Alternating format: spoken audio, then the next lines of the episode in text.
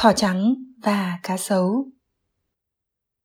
Thuở xa xưa, xưa thật là xưa, khi tất cả muôn loài đều biết nói, tại tỉnh Inaba ở Nhật Bản có một chú thỏ rừng trắng.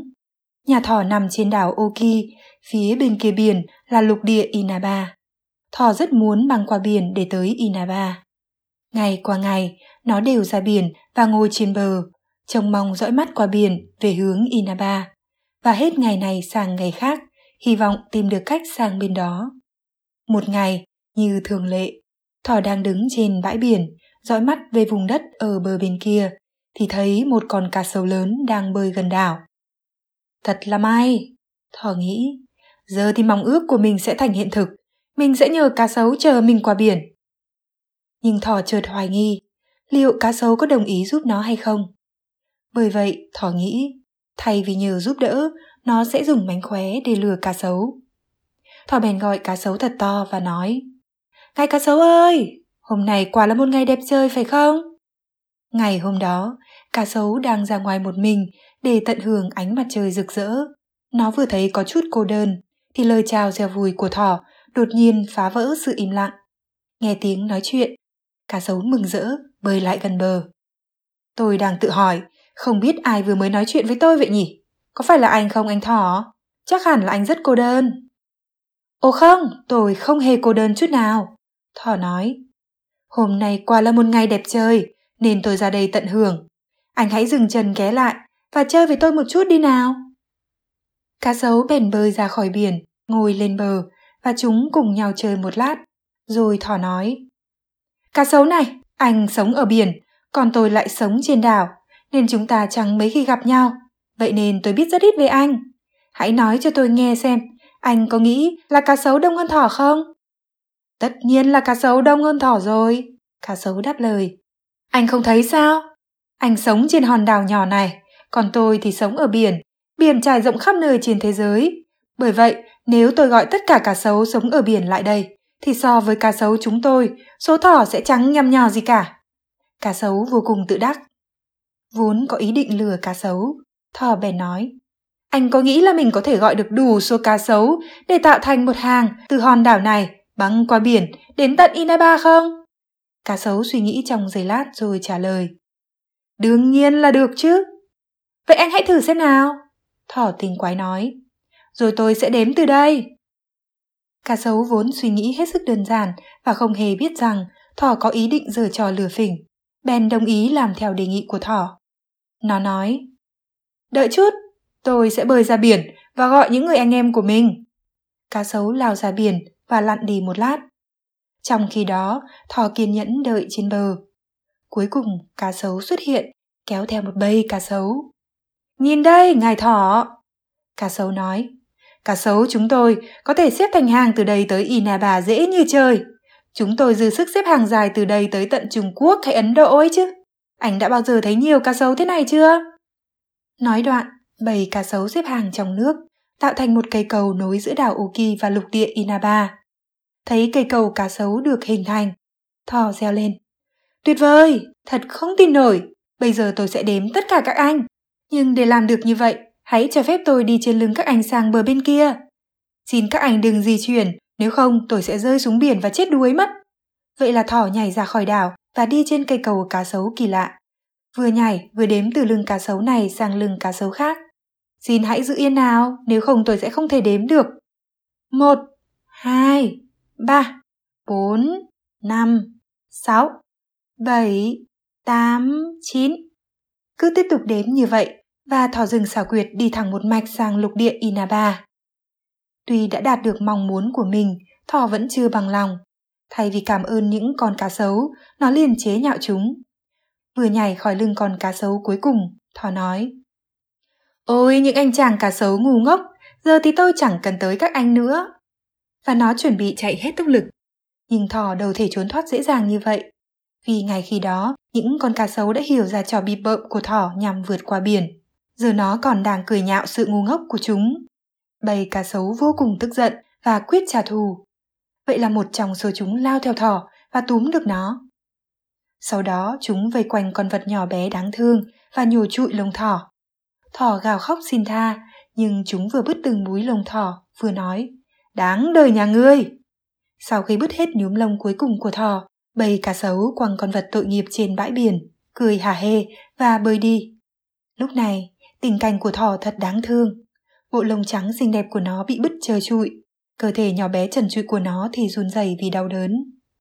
Nó hầu như không di chuyển nổi, chỉ có thể nằm bất lực trên bãi biển và kêu khóc trước bất hạnh xảy đến với mình.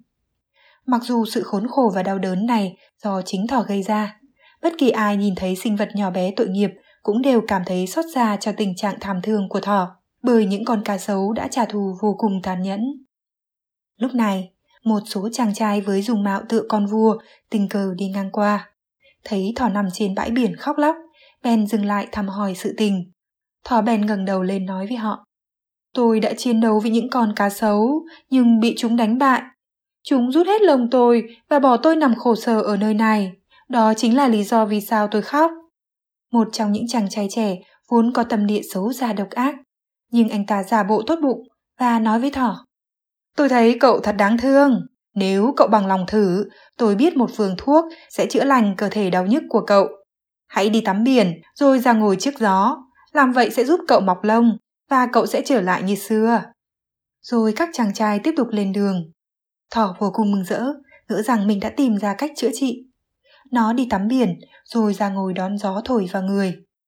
Nhưng khi gió thổi và hòng khổ thỏ, da của nó liền có cứng lại và muối biển càng khiến thỏ thêm đau đớn, đến độ nó lăn tròn trên cát và kêu khóc thảm thiết. Ngay sau đó, một người con trai khác của nhà vua đi ngang qua, vác trên lưng một chiếc túi lớn. Trông thấy thỏ, chàng bèn dừng lại hỏi han xem vì sao thỏ lại gào khóc to như thế. Nhưng do từng bị một người diện mạo rất giống chàng lừa phỉnh trước đó, thỏ không trả lời mà tiếp tục kêu khóc. Nhưng vốn có trái tim nhân hậu, nhìn thỏ đầy thương cảm, chàng trai nói: "Cậu thật đáng thương. Tôi thấy bộ lông của cậu đã bị bứt trơ trụi và da của cậu thì trần trụi. Sao ai nỡ đối xử với cậu tàn nhẫn đến như vậy?" Nghe những lời tử tế này, thỏ biết ơn chàng trai vô cùng và được cách cư xử nhẹ nhàng của chàng khích lệ. Thỏ bèn kể chàng nghe mọi chuyện.